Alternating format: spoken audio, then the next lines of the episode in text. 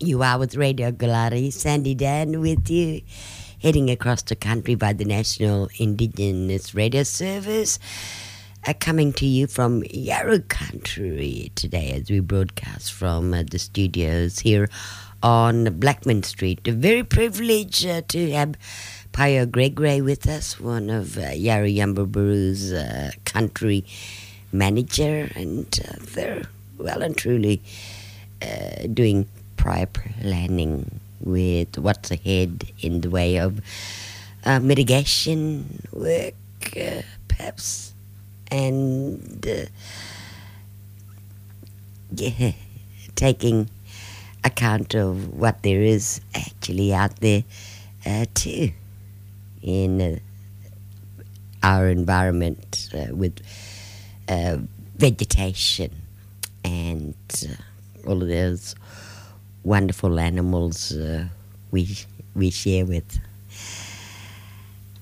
Pio, hello. Well, Graham, nice uh, to have you with us. Good morning, Sandy. Good morning. I believe it's a busy kind of week for you guys. Currently in workshops down there at NBY. Oh, quite a few, yeah, um, meetings. So, what's this all about? Is it just this week, all of the meetings kicking off? Uh, I'm not sure, yeah. And just with what's being discussed, uh, having people together in one room. So, is it just country managers' work you're uh, taking in, or uh, generally working in with ranger groups as you've been doing in the past? Yeah, most of what, with our work, what we got around town, and then, well, we do a bit with some others.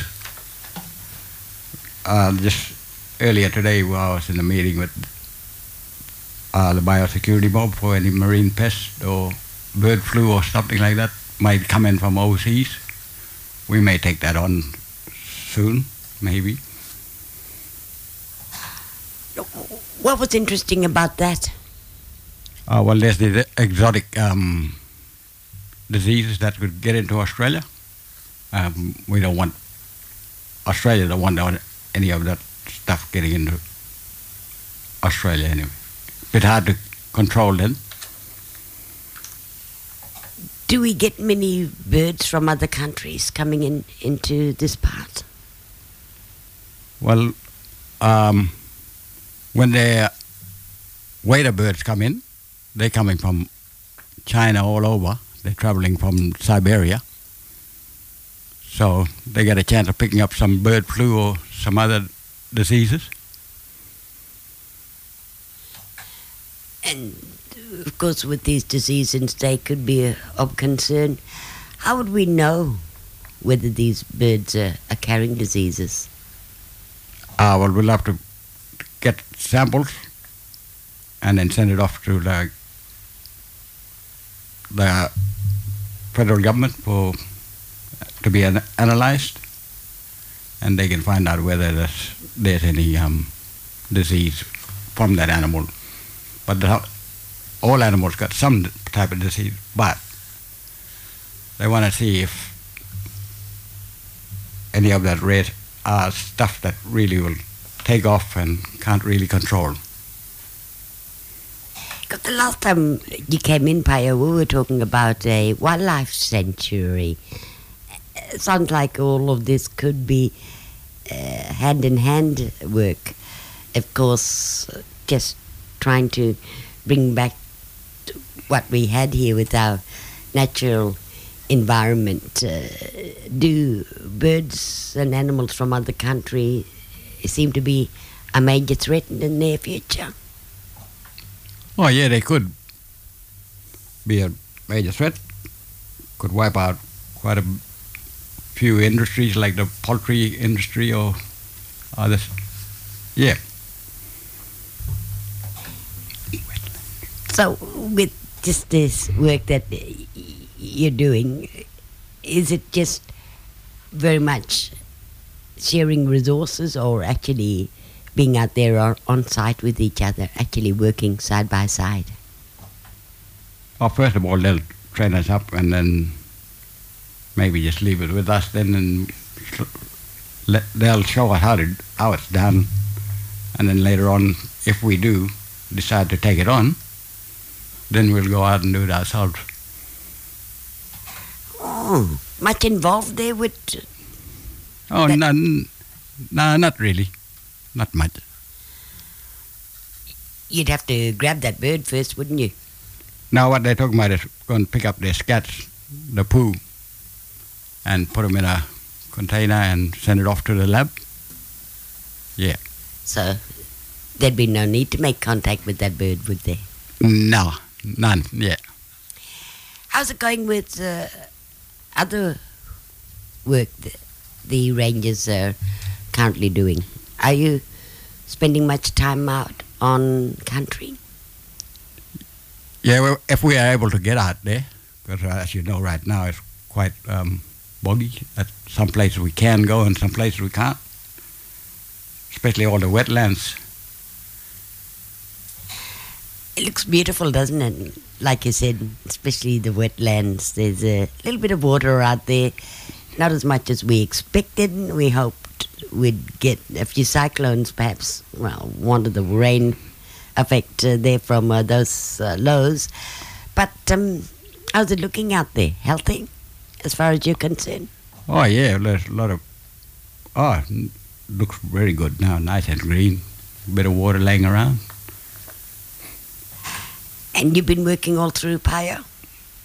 Yep. Um, yeah, I came to talk about the wetlands. Um, the wetlands out in Roebuck Plains. They're they're um, they're a Ramsar site, a world recognized wetlands, and um, we got we got a few places on the IPA on the station that were fenced off um, to keep cattle out, so the wet wetlands can recover a bit. Sure enough, they are putting some cattle in just to get, uh, cut the fuel load down a bit in case of any fires later, and then move them out. And yeah, we got we got some places that's like Barley Springs, Sheep Camp, Lake Eda, Lake Champion, that's all been fenced.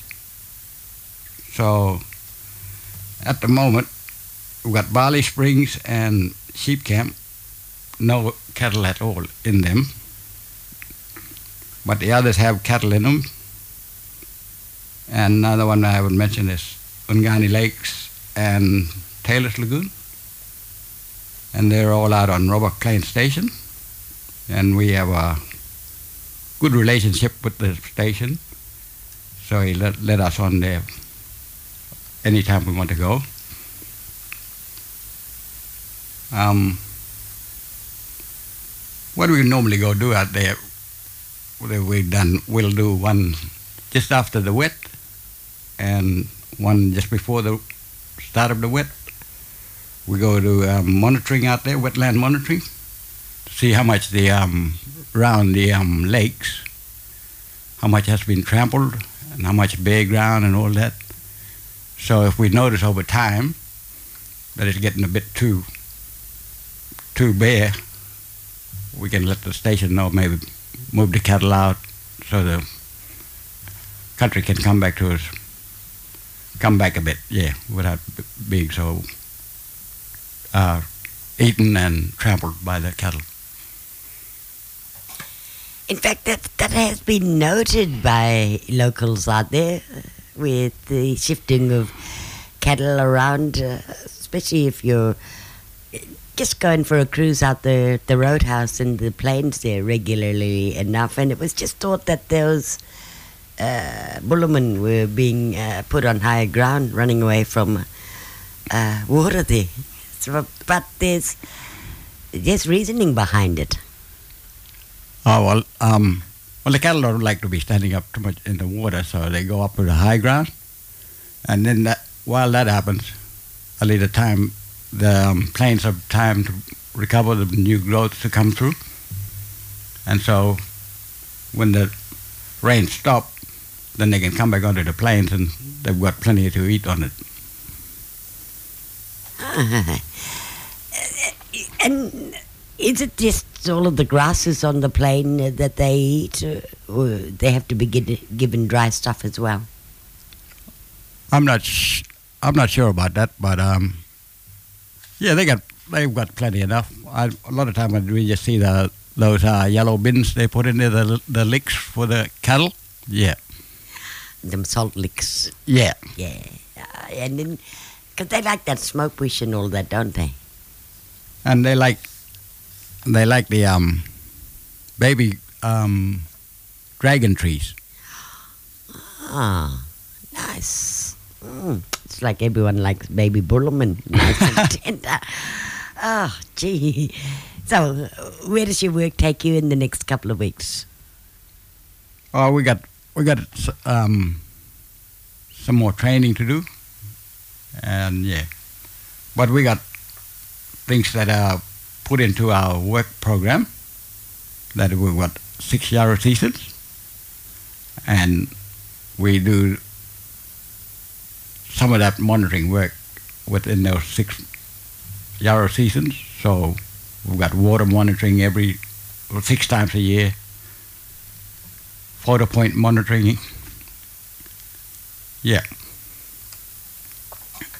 And we're in Mangala at the moment, yeah, yeah. At the moment, yeah, and that's rain season. that that is that season like in between like that real wet season and and the cold season isn't it Yeah, it, it feel like this over the last couple of mornings been quite cool now.